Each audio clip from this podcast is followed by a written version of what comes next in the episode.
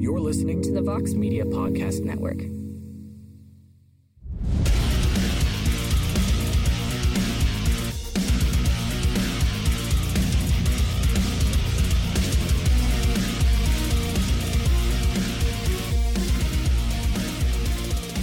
Welcome back to the Fighter versus the Writer. I'm your host, as always, Damon Martin, and uh, we are back for another week after a uh, crazy, crazy weekend at UFC 279.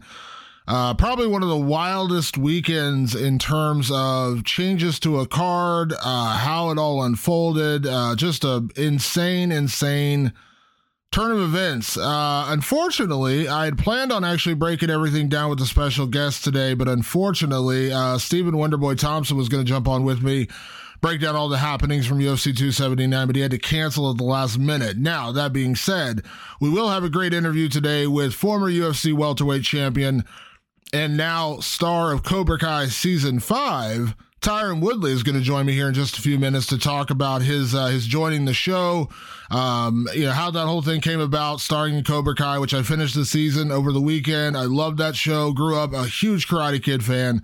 You will not find a bigger Cobra Kai fan on the planet. I have my Eagle Fang and Cobra Kai t-shirts in the closet. So I'm a big, big fan of that show and the entire Karate Kid series. So talking to Tyron about all that and his, and his fight career as well uh, it was a lot of fun. We talked about Jake Shields, Anderson Silva. So that's coming up in just a few minutes. So unfortunately, I won't have as in depth of a breakdown as I wanted with uh, with Wonder Boy, but I will still talk a little bit about UFC 279 real quick because it was uh boy, to, to quote Dana White, and you know, not to not to get crude or anything here, but it, it, was a bit of a shit show.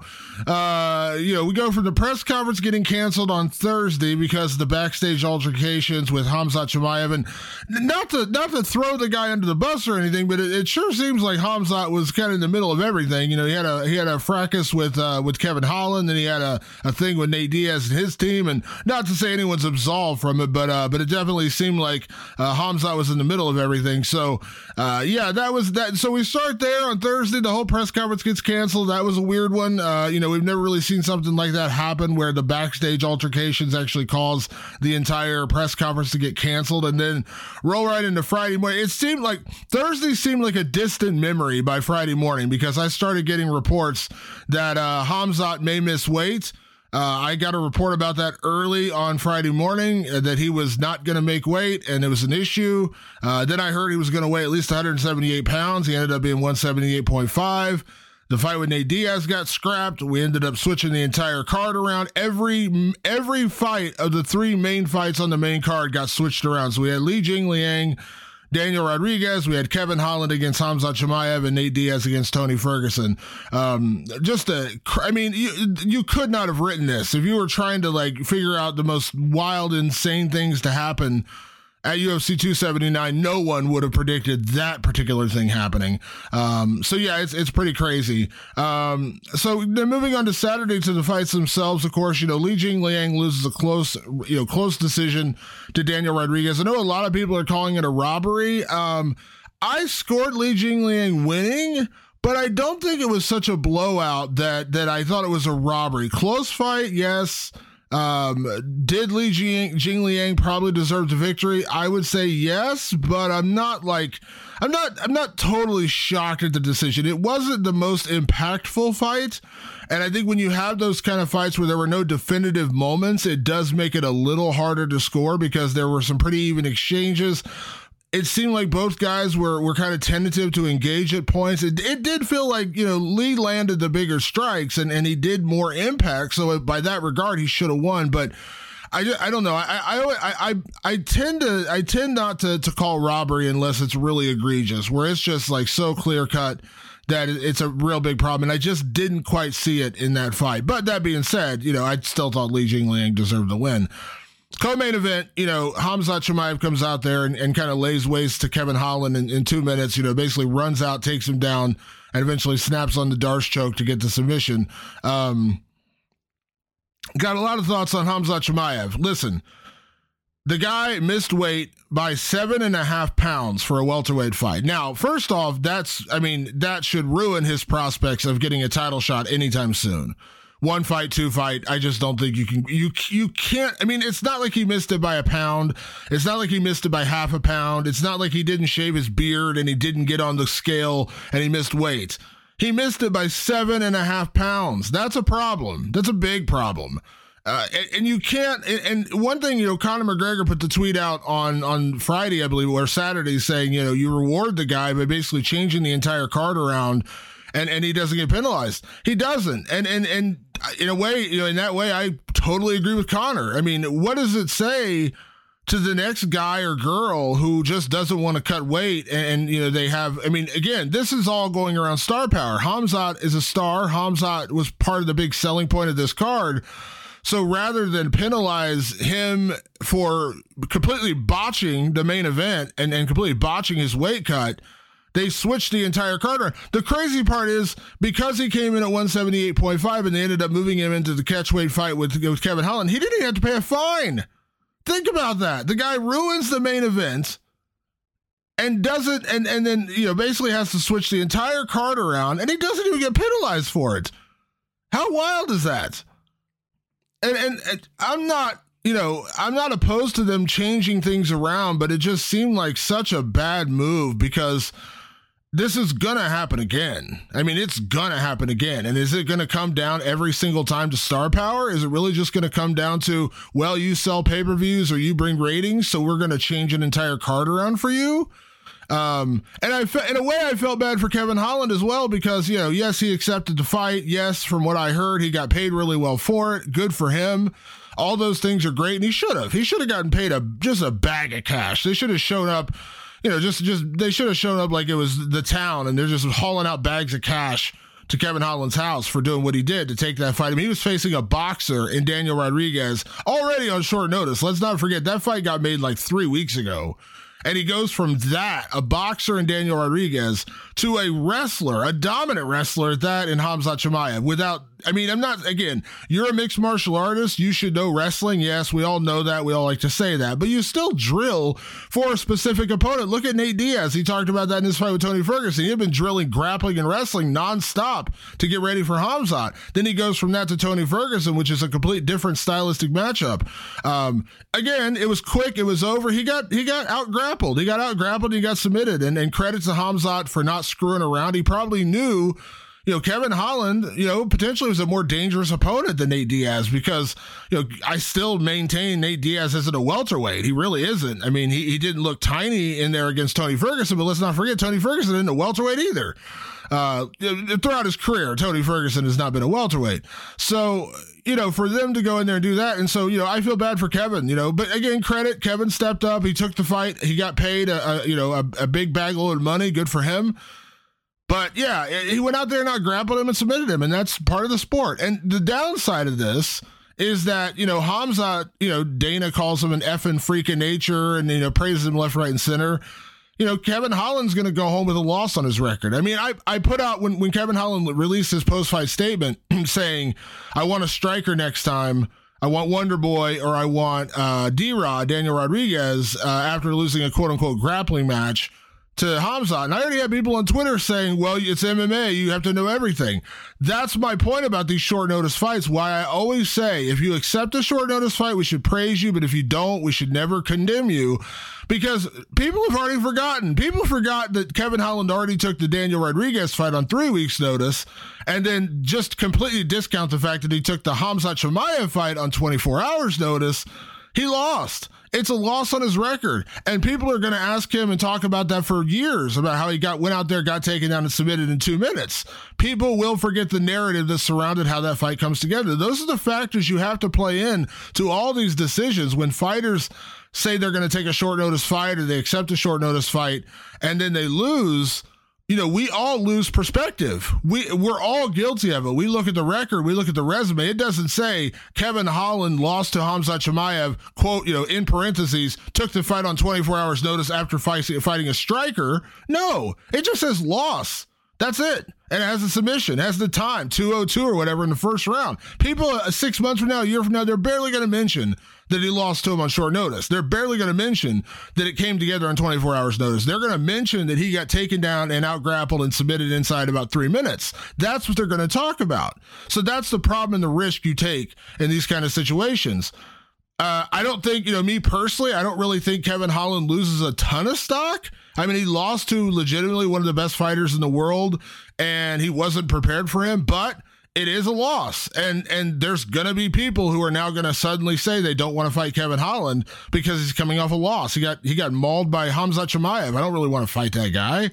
It's a, it's a weird, weird way this sport works. Now, Hamzat looked phenomenal. Hamzat went out there and, and, and wrecked shop. He looked fantastic, but he did it out of his weight class. He wants to be welterweight champion. You can't put that guy anywhere near a welterweight title for at least two or three fights till you can see and he can prove that he can make that weight. Me personally, he was already talking about fighting at 185 in the future. Let him go to 185. Let him go to middleweight. You know, there's a lot. I mean, to me, in a weird way, there's a there's now a faster path, hypothetically, to a title shot at middleweight because if Hamza goes out there and wins one more fight, and I think it should be the Paulo Costa fight. They had beef. They almost got into it at the UFC PI.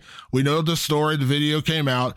If you put Hamzat in there with one middleweight, put him in there with Paulo Costa, he wins. He gets the winner of Adesanya and, and Pereira right there. I mean, yeah, you could hypothetically say if, if Alex Pereira goes out there and knocks out Israel Adesanya, they do the immediate rematch. But, you know, Hamzat could get a title because there's no one else. I mean, there's literally no one else at middleweight right now, unless Alex wins, which he very very well may do.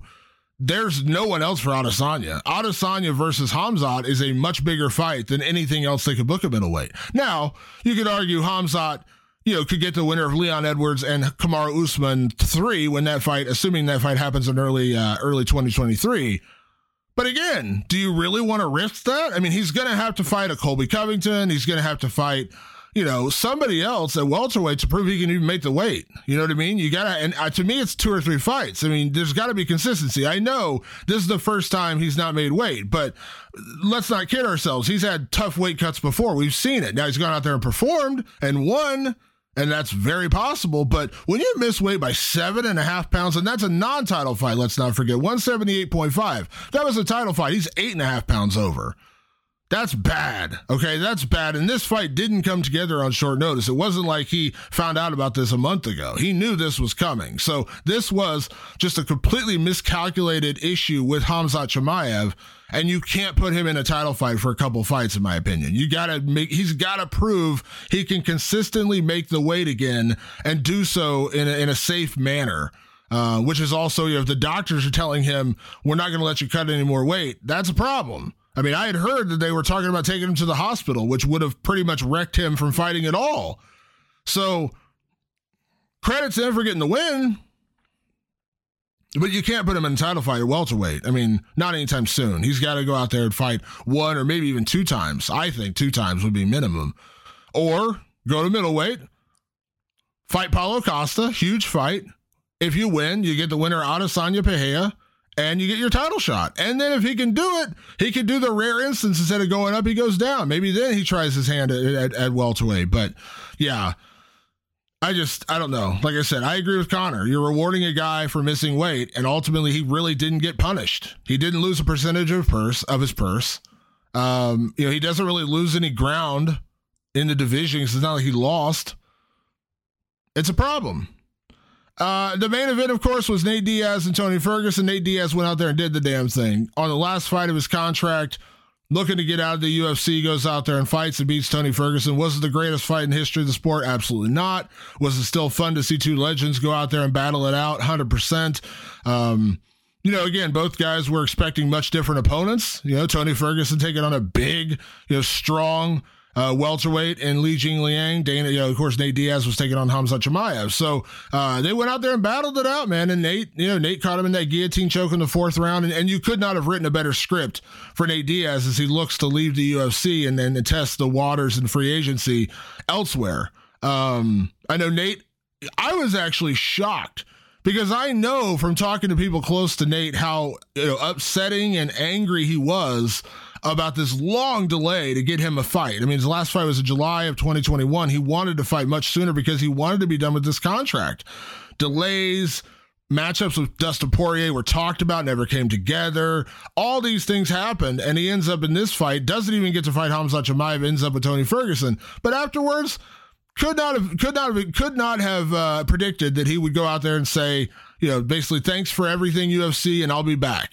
Did not see that coming. Got to be honest. I don't know if that was a conversation he had with Nate, uh, with uh, Dana White backstage or Hunter Campbell or who it was, but it seemed like the the turn of events for Nate Diaz going from like you know I was I I fully expected like a just a full throated Nate Diaz, you know, uh, you know, crazy post fight interview and then storming out of the cage, not showing at the post, not showing up at the post fight press conference, and basically walking out with his uh, with his freedom. That didn't happen. He was basically saying, "I'm to go out do some other things." You know, try to try to do what Conor McGregor didn't do, which uh, you know means go out there and win fights in boxing, and then uh, and then come back. Now he's 37. Let's not forget that. He's you know, Nate Diaz is not a young man anymore. You know, Nate Diaz is an is an, is an older guy, so it's not like he has a ton of time really ahead of him in terms of the sport.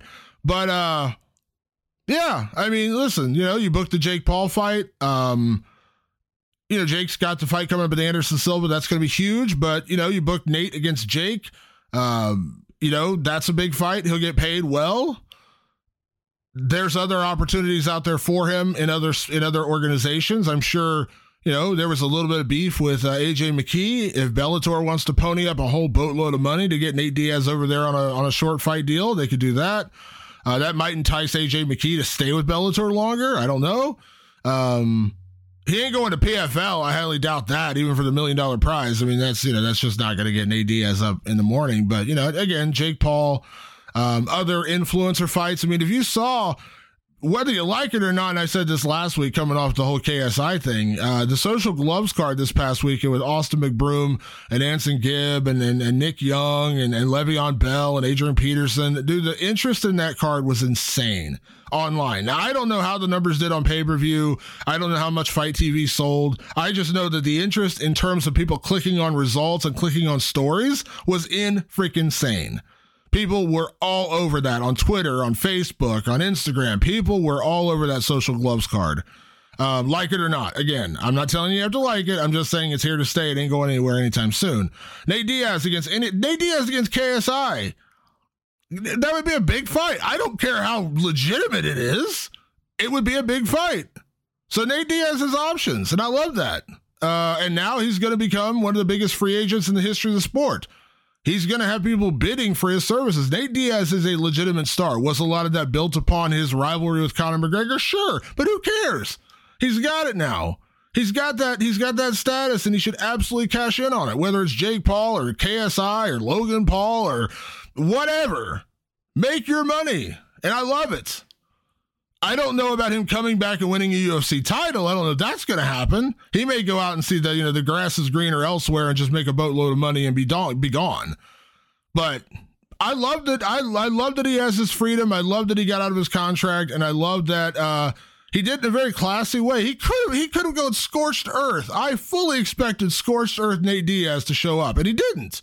I'm fine with that, but it was just so bizarre. Like he was very gracious and, uh, you know, saying, you know, I'll be back and, you know, I want to win the UFC title. It's the best title. And I was like, whoa, this is not the Nate Diaz I thought we were going to get.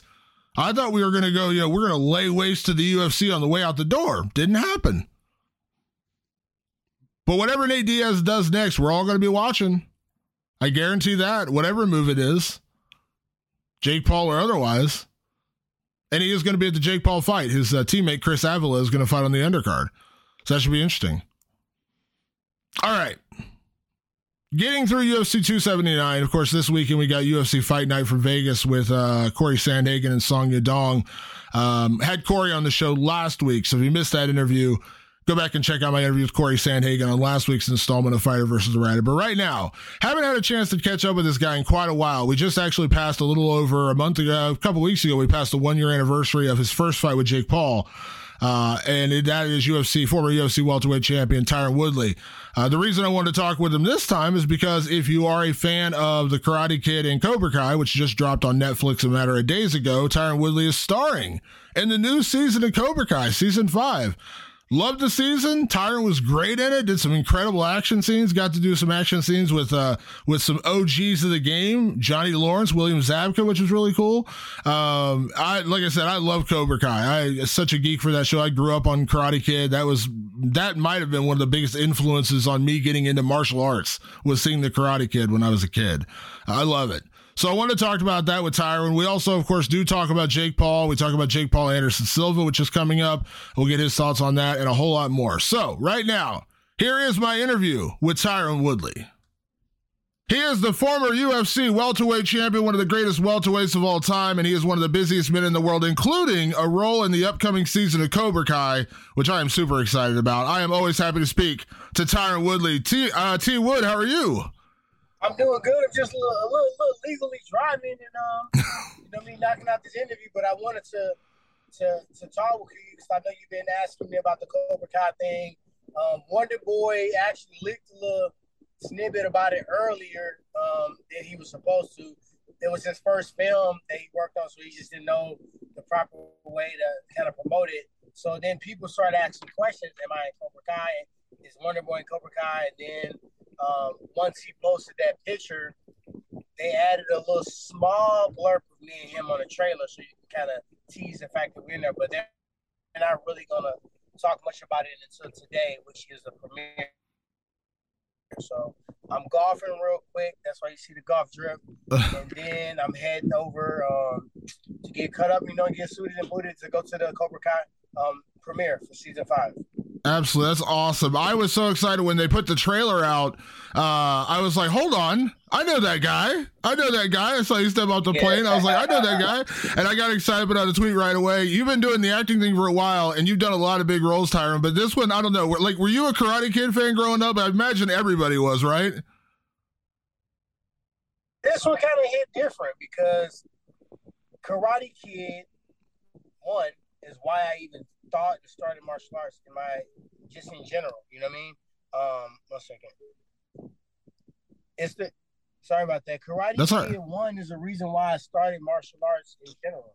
Um, so watching Daniel-san and watching Johnny and watching the whole thing, it's a classic film, and I suggest anyone who has not seen Karate Kid One, not the one Jaden Smith, that was a smash as well, but the original original Karate Kid One.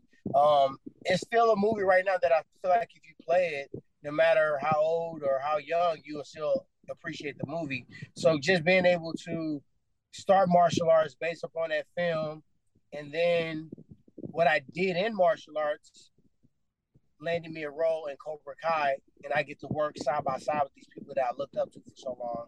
And um, yeah, it was just a full circle moment for me. I'm excited about it, and um, yeah, you know, I got the I got a little ink to prove it. You know oh, I mean? nice. I've, I've, had this for so long. I fought Jake Paul with it. Nobody really paid attention and tripped off what it was. But I've had it since I did it. I, I did it while I was on set. Oh, that's awesome. That's awesome. You know, it's funny because, uh, you know, Karate Kid, like in MMA, it's like it's still huge. Like fighters walk out to the Karate Kid theme song. Yeah. People type, you know, you hear it every single UFC event. I know you heard it. Someone yells, "Put him in a body bag." Without failure, somebody yells that at a UFC event. Yeah. Without fail, every single event. You you've done a lot of cool things in your career in terms of your acting career. I remember when you did Straight Outta Compton, when you did Agents of Shield. You did a lot of cool things. But like, was this one? Where you actually got to kind of geek out a little bit? Like you're like, I'm in Cobra Kai. Yeah, I'm, I'm, in, I'm in there like I'm straight Cobra Kai. You know what I mean? So it's like it's it's it's a lifestyle and a culture. It's like the number one um number one film on Netflix every time it comes out. You know what I mean? So to be able to be on a, a franchise like that with a pretty strong role in a, in the actual entire season, it was a big deal for me. And uh, I'm going side by side with Johnny and Daniel you know what I mean? So it's like it's a real thing, and it's, I'll be very noticeable. Um, and and my character has a strong presence, put it like that. And when you look at a, a karate kid, think about this: a karate kid in a sport of mixed martial art is like a diamond in the rough, right? You got a lot of wrestlers, you got a lot of strikers, you got a lot of jiu-jitsu guys. You got very few guys that can use utilize the sport of karate and excel at a level, right? or Lyoto Machida did, or Stephen Thompson, right? Very Absolutely. Few. I would say those are the top two. We've had others. George St. Pierre, um, you got to throw him in there. He came from a, a, karate background, and whoever else. I might be leaving some others out, but it's not even a one percent, right? It's a point oh something percent of the people that can specialize at karate and have success. Wonder Boy, in my opinion, him and Lyoto Machida one and two, right? I don't know who's one, I don't know who's two. But to figure him out, to train to fight him was the hardest, most expensive. I spent uh, six figures in training camps to try to figure and seven seven fight win streak, knocking everybody out. Very hard to deal with. I think still today he's the quickest welterweight. I was may have been the fastest, most powerful, but he was quick. I saw what he was doing, and it still touched me. I saw him about to do a step outside kick, and it still hit me in the neck. Right, that's dangerous when you can like make that decision at the last minute to do something. So now he's with me. We on the same squad. we in Cobra Kai. That's a whole movie itself.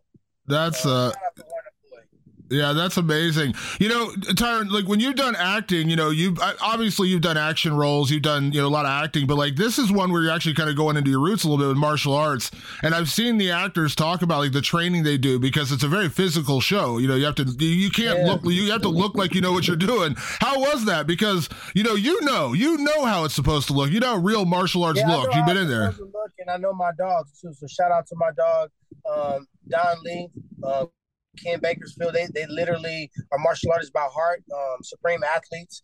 They've done these choreography choreography for so long. What you're finding out is all these stunt coordinators, stunt performers are now becoming directors. So when you watch the, the movie with Jamie Foxx and um, Snoop Dogg, that's that's JJ Perry, Taekwondo guy, stunt performer, stunt coordinator, second unit director, now director. My friend Lin Oeding, which I'm going to golf with right now, he's the one that got me in the straight out of Compton, but he's also now um, NCIS Hawaii, um, Chicago Med, all these big features as because they understand the action. They've learned the storyline, they learned the cameras, but they know the action. And right now, people want to see action. So if you from that world, um, it makes it makes it makes a TV show, Netflix, whatever, it makes it that much better. So when you look at Cobra Kai, these are martial artists, right? They're hired martial artists it's a whole Cobra Kai gym that you see on TV, but it's also one that we have, which I got keys to, a personal gym, like a full out. We can do anything. We can film a whole movie in there, right? So they're committed to giving the the, the people that are bringing the action there. They're committed to giving us everything that we need. All the actors have to come in. They have to train with us. So I train most of the actors, not just the choreography, just martial arts. So they look it and feel it because being authentic is huge. Nobody want to see a, a, a, movie and it's good and like, oh my god, that fight scene. So we know that shit wasn't real, right? Absolutely, yeah, absolutely.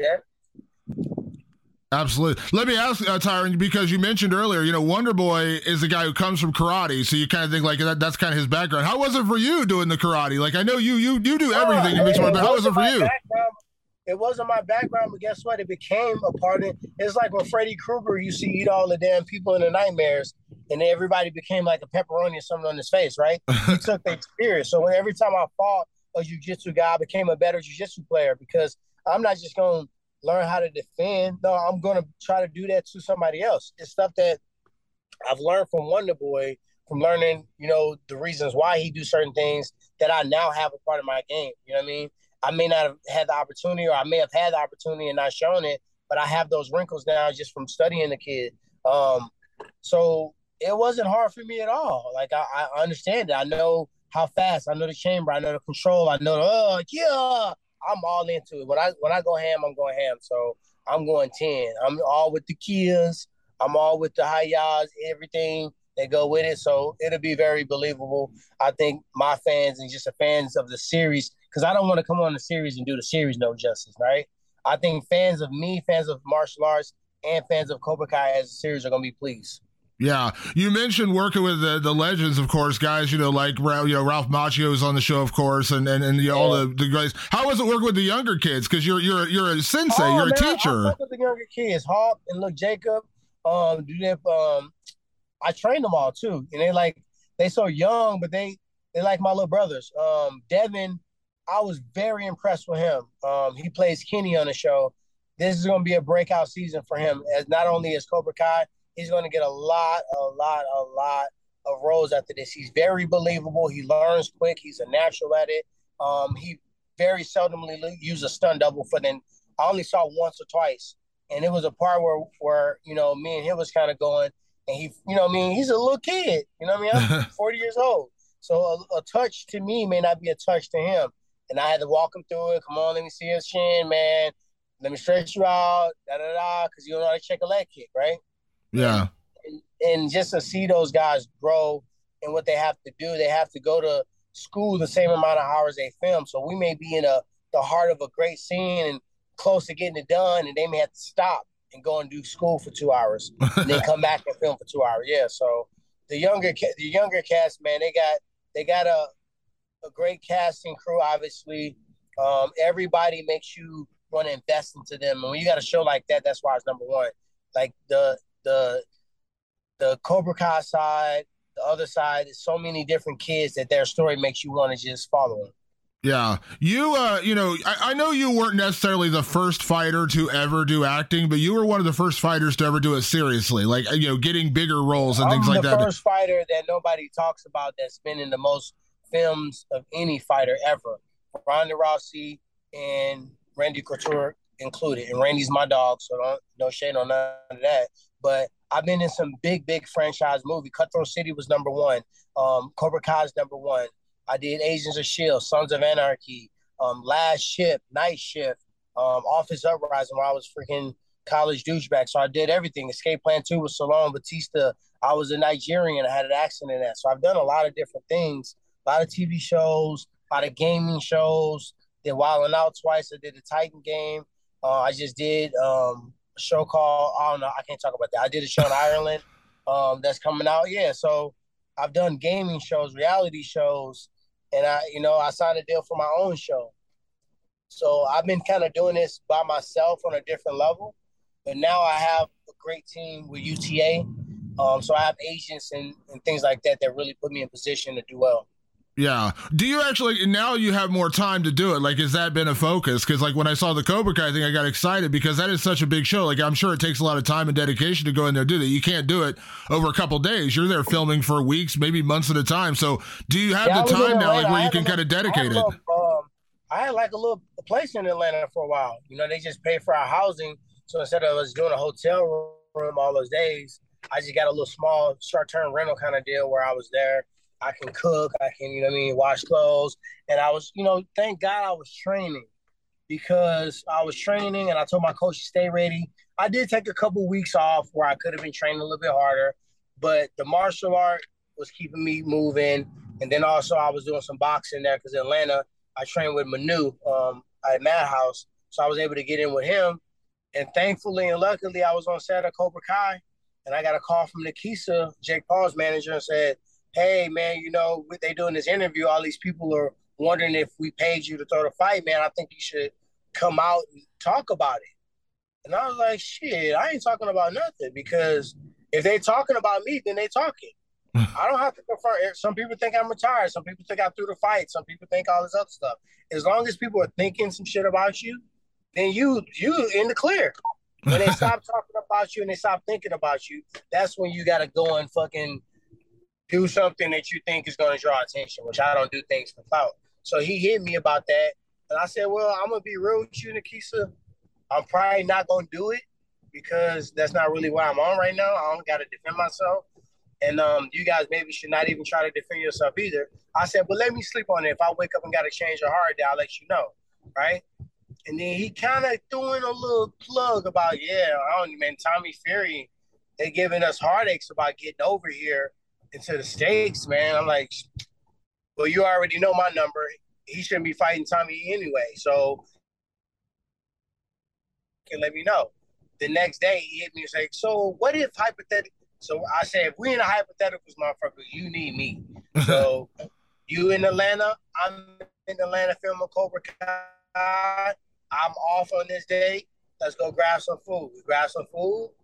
I, I say yes immediately and I had two weeks to get ready. And I was filming 14 hour days. Sometimes we didn't finish filming until 1 a.m. My coach don't care. He trained Floyd Mayweather. What time you see Floyd running at nighttime? Three, four, five, six in the morning. They don't care. So when I rapped on set of Cobra Kai, I was training three o'clock in the morning. Wow. For Jake Paul fight. Then get up and film all day again. And then they let my coach come on set and I can train in between if we didn't have a scene. And then they altered the choreography. I was supposed to do a couple more stunts. They they they changed the choreography and had another person do a couple more beats so that I can leave on time and rapidly be to to basically be done so I can actually go and train. You know how the film world works, right? We didn't rap, and my part was a very significant part to the episode. They, the whole episode was based. I mean, the whole episode was kind of climaxing to that point. So I had to do it. I committed to that. So I can't pull out. So on Thursday, we wrap at two in the morning, but we still didn't get to my part. Now it's a film. I committed to the film. I got to continue to film. Friday, I was supposed to be in Tampa, right? So I stayed in Atlanta. Friday, I flew my entire family out Saturday so they can see me off. I don't fight without seeing my family. So I flew everybody to Atlanta. They got on the set of Cobra Kai. Um, my son's in Cobra Kai, my oldest son. He is a part in there. Um, I just threw that in on, on the low. so, so then um, they came out there, and my coaches stayed, security stayed, and I trained Saturday, Sunday. Monday, I wrapped up. I finished what they needed me to do. I hopped right on the plane. I went right to Tampa, right from there. That's Anything wild. I needed, I had my house. Yeah, and I told him, I said, it's a mind thing. I said, I will be in better shape than him. He will be the one that's looking tired. Go back and watch the fight. I was winning the fight. I was bullying him. I, I was walking him down. He looked to be tired. He threw a punch at the same time I dropped my hand. I never, never, ever myself make that more than I got hit with a punch with my hand down. That's all it was. Because adversity, just to get there, to train. Oh my God. At two weeks' notice. then that's including I'm only calling it two weeks because I didn't have to cut weight to make 192, right? If I had to cut weight like I did in MMA, it would be one week's notice because I can't even count that last week. I was cutting 30 pounds in MMA. I was cutting from 200 to 170 in a week. That's wild. So you and you could yeah. obviously you couldn't even talk about it, right? You're filming Cobra Kai. You can't tell people you're filming Cobra Kai, and you're stepping off oh, a film set and stepping into a boxing ring. That's insane. No, I flew from set. Everybody knew it. They all watched my fight in Puerto Rico. I flew from the set of Cobra Kai directly to Tampa. I didn't go home. Like I told you, I couldn't go see my kids. I never fight. I don't care. I don't give a fuck. I'm always seeing my kids before I fight, right? They, that's who I'm fighting for. I need to see their little faces before I get on that plane. So when they get hard in there, I can want to fuck somebody up, right? So I flew them all to Atlanta, right? Flew them all to Atlanta, hung out with them, and then I left Cobra Kai. I flew out either Monday night or Tuesday morning directly to Tampa, and we was in fight week. I went from kicking, punching, chopping, and blocking to writing this dude face talking shit in the press conference with no break in between. That's wild. That is so insane to go from that. And you're like I said, you're in a film set. You're in a different mindset, right? Like you're in a whole different mindset, yeah. acting and being on set, and I, then going I'm, into I'm that. Trying to make it, uh, I'm trying to make it believable, but I'm my hands can't be by my face. You block your face. That's not how stunt work works. You you throw it from underneath your chest and chin, and you make it look um you make it look very exposed and very ah wild and loopy, right? Boxing is a complete opposite. Hands up, tight, straight, clean. A to B, get to the target quick, move afterwards, right? Karate and especially the stunt scenes is ah, you give me a little bit, ah, I give you a little bit, ah, I look like I'm gonna die, ah, I came from the depths, right? That ain't nothing to fucking do with what we do in martial arts, right? That's for film. But in real life, it's hit, not get hit, damage, and not get damaged, right? Yeah, absolutely. So, so my mindset is not only just eating craft services and laughing and doing a scene and maybe having a whole day off to all right, this dude gonna try to knock my fucking head off. And I said that in there. I said, I said he got the power to knock me out, and I know that. But I got the power to knock you out too, and you know that. So when you come to fight tomorrow, I am. I want you to know that. In every depth in your body, every little vein that's popping, pumping the pulse, I'm going to try to hurt you tomorrow. He said, I'm gonna try to hurt you too. And that we kind of agreed to try to hurt each other the day before. Yeah. That's uh, wild. Kai, shout out to Cobra Kai. Shout out to all the guys that supported me. My man Ken Barefield. I love you, my man. Appreciate you. He also is a second year director on Stranger Things, um, collegiate D1 football player, but really just use that mindset. That's why we thrive together. Um, Don Lee, we did our first damn movie together, Olympus Has Fallen, way back when. He always includes me on every film that he does. I appreciate him. And he's a real solid dude. And um, I feel like the integrity of this season was there. He got his first um, he got his first directorial debut. I was able to be the person he was directing. That meant a lot to me. Um, shout out to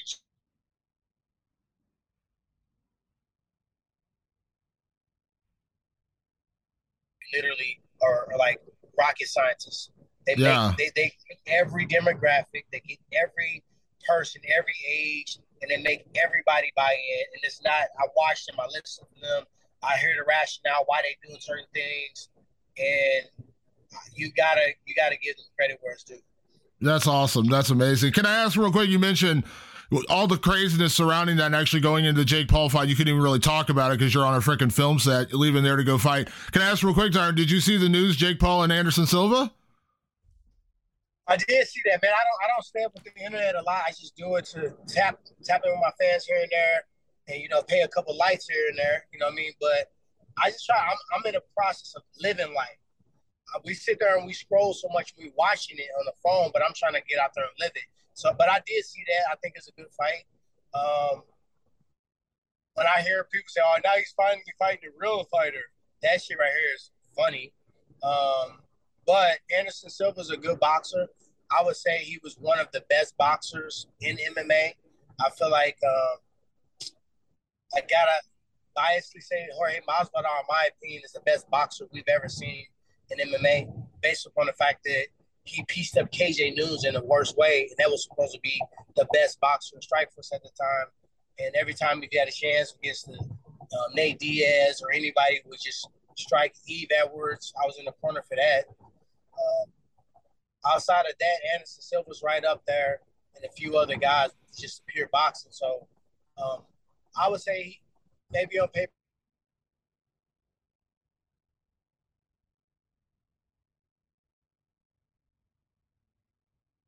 yeah, I don't. When I say yeah, I say the majority of people that are, that are watching. Yeah, I think it's a kid. I want to see him just get beat up. It's like the bully that everyone everyone wants to see somebody teach him a lesson, but it's really a hat trick. He's training his ass off. He's athletic. Um,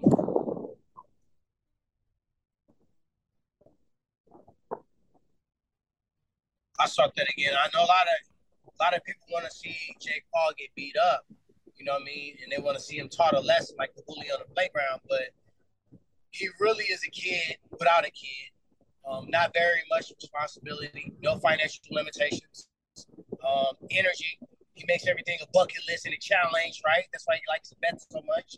So if he loses, it's not that big of a deal. But he secretly wants to win real bad because he's been fans of the combat sport world for so long. I got so many videos of the babyface Jake Paul wanting to take pictures with me and Logan and being fans of me back in the day that he's just tricking everyone. But he's training his ass off. And he's got KO power and he's learned when to throw that particular punch and he got good timing on it. So Anderson Silva, um, I love I don't even know what to call it. I guess comeback whatever he's been doing recently in boxing after UFC just tells you recognize, right? If you feel like you're being treated well, you feel good, you know what I mean? You kind of sometimes fight differently, right? You see people that get in happier situations. So I think on the way out, he may have kind of just been going through the motions and, and this new freedom he has, which I have as well, and I enjoy it. It gives it gives him that um, like a little flame underneath him. So I think you got to motivate Anderson Silva. You got Jake Paul that no matter what you say, he can deal with media and still fight. Most fighters can't. Right? Absolutely. So he's shown he had no point, no choice from the beginning. That's the way it was, and he's shown that he can fight that way. I think it's a good fight. I'll probably be there. Yeah, it's going to be a good. I, I really look forward to it. Uh, Tyron, in, in, addition to Cobra Kai, you mentioned you're on the golf course. I see you're golfing all the time. By the way, I forgot to say at the top of the interview, and I apologize. Congratulations on your engagement. I saw the photos. That's amazing. Congratulations there. Uh, you're golfing. You always got a million things going on. So what? What's coming next? Like you again? Are you are you becoming a pro golfer? Like are you, are you doing are you doing pro golf now? Like Celebrity Smoke, everybody want to curry, you can get it. I played in a LIV golf tournament. That's the people that offer T T Woods, Tiger Woods, nine hundred million. He said no. Um, I just did a pro am tournament in Boston, Massachusetts, a little bit outside Boston last week. I'm probably gonna do the one in Chicago. So I, I need that celebrity. I like the competitiveness of it, right? So I'm going to golf right now with my homie Lin Oeding. He's one of the directors from Cobra Kai. He got me in the film. He got me training Yves Edwards, found me on MySpace, said, Can you help my homie Yves Edwards with wrestling? I'm like, I don't know who the fuck Yves is. He seen me this video, this dude doing all these crazy kicks. I'm like, uh, all right, cool. That's kind of how I started training MMA for real. Um, so I, he took me golfing for the first time in February. So this is the second time I'm going golfing with him. I'm late. He's really a stickler on time. So I'll uh, crack a joke or two when I walk in. Hopefully. Yeah. So you never golfed before February? February 12th was my first day. I golfed with him in Hawaii. He um he said, "Hey man, I wish I would have invited you to Hawaii." I said, "Nigga, invite me then." and he said, "All right, cool." Then he said, "All right, um, we filming this NCIS Hawaii tomorrow." I said, "All right, cool." He said, "But you gotta have COVID." I said, "All right, cool." I did it right then, 5 a.m. The next day I was there, I filmed the show. He said, You want to go golfing? I said, Yeah. I went golfing with him. I bought the most ridiculous everything. Everything Tiger Woods had, Scotty Cameron putter, stealth driver, um, Jordan 4 golf shoes. And I went golfing. They said, dude, you need to do golf lessons. Like, you guys got on the green in, in two strokes on a par four. That's not normal. I, I think, I don't know if I, um, I think we birdie putted as a team as a scramble, but for from what I understand, the amount of time I was in golf, I was doing very, very well. So then I did golf lessons every week, top golf every week. Now I golf three or four days a week. So now he get to see me after that from February to now. So I'm I'm gonna try to surprise him. well, you always got to know. I want to flip the camera. Guess where I'm about to golf at? I'm about to golf in a golf course called Woodley Lake Golf Course. Nice, nice, nice. It right now. I don't know if it's. Oh, there, I see it. Yeah, I see it. you always got to keep the seats. You know why? Because people will swear you a lie. That's crazy. That's crazy. You never. I saw you. I saw you post on the golf photos. I was like, oh, you must have been golfing for a while. You've been golfing for like ten months. That's crazy. February is like that's. I'm like seven months. I've been golfing. That's crazy. That's so crazy. Uh, Tyron, uh, I appreciate you doing this on short notice. Uh, obviously, Cobra Kai dropping. I cannot I wait. Tell your fans, I know you're gonna get motion sickness, not because of the waves on top of my head, but because of the way I've been swerving and flipping the camera and jumping back on and off. But you can hear my audio. This is a real from the realest. Damon, I appreciate you, my dog. Be blessed. I'm gonna get out here and try to try this, try to try this stealth driver uh, 300 yards. That's my goal today, 300. I love it. Tyron, thank you so much for doing this. I appreciate it. We'll talk soon, okay? All right, bye bye. Bye bye. A big thank you, of course, to Tyron Woodley for coming on the show. It's been a while since I had a, a chance to catch up with Tyron. So glad he's doing well, doing the golf thing, doing the acting thing. Uh, yeah, I think, of course, he's still not done with his fight career. He's got a lot going on. He just got engaged. So uh, I'm glad he's keeping busy and doing a lot of great things out there. He was one of the, you know, one of the kind of first guys to really get into acting during his fighting career. He got a lot of action scenes. Uh, like I mentioned during the interview, Agents of S.H.I.E.L.D., he did uh, Straight Outta Compton. And of course, now he's doing uh, Cobra Kai. So it's always cool to see Tyron pop up in those kind of things. And, uh, you know, glad he's having a, a, great career outside of the UFC. And, and I'm sure the other opportunities are going to come if he wants to fight again. Uh, there's going to be other, you know, other shows, other matches, things like that. But uh, he's keeping himself busy with acting and doing golf and things like that. So uh, glad Tyron's doing well. Uh, one of the good dudes in the sport, and I was real happy to catch up with him uh, for the show. And of course, Cobra Kai season five, it's on Netflix. I binged it this past weekend, uh, watched every episode in like two days. couldn't wait. I love that freaking show.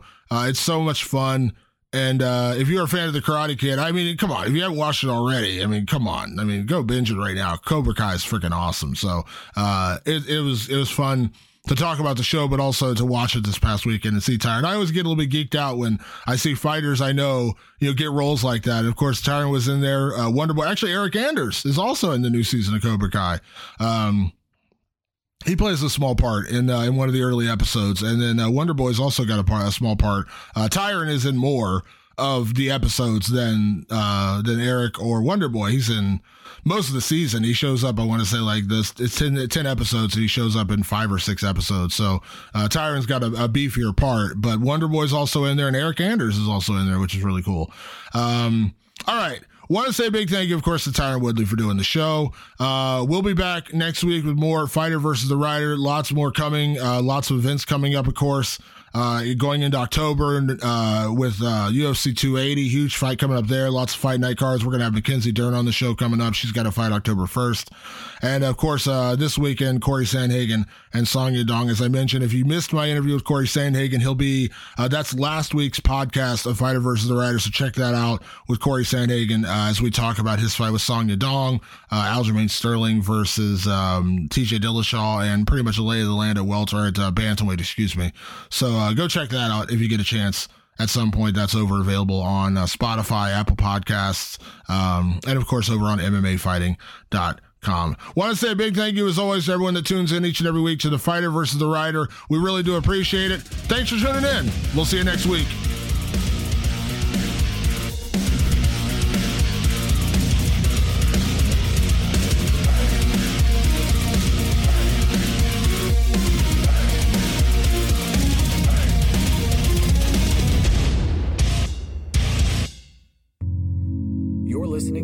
Media Podcast Network.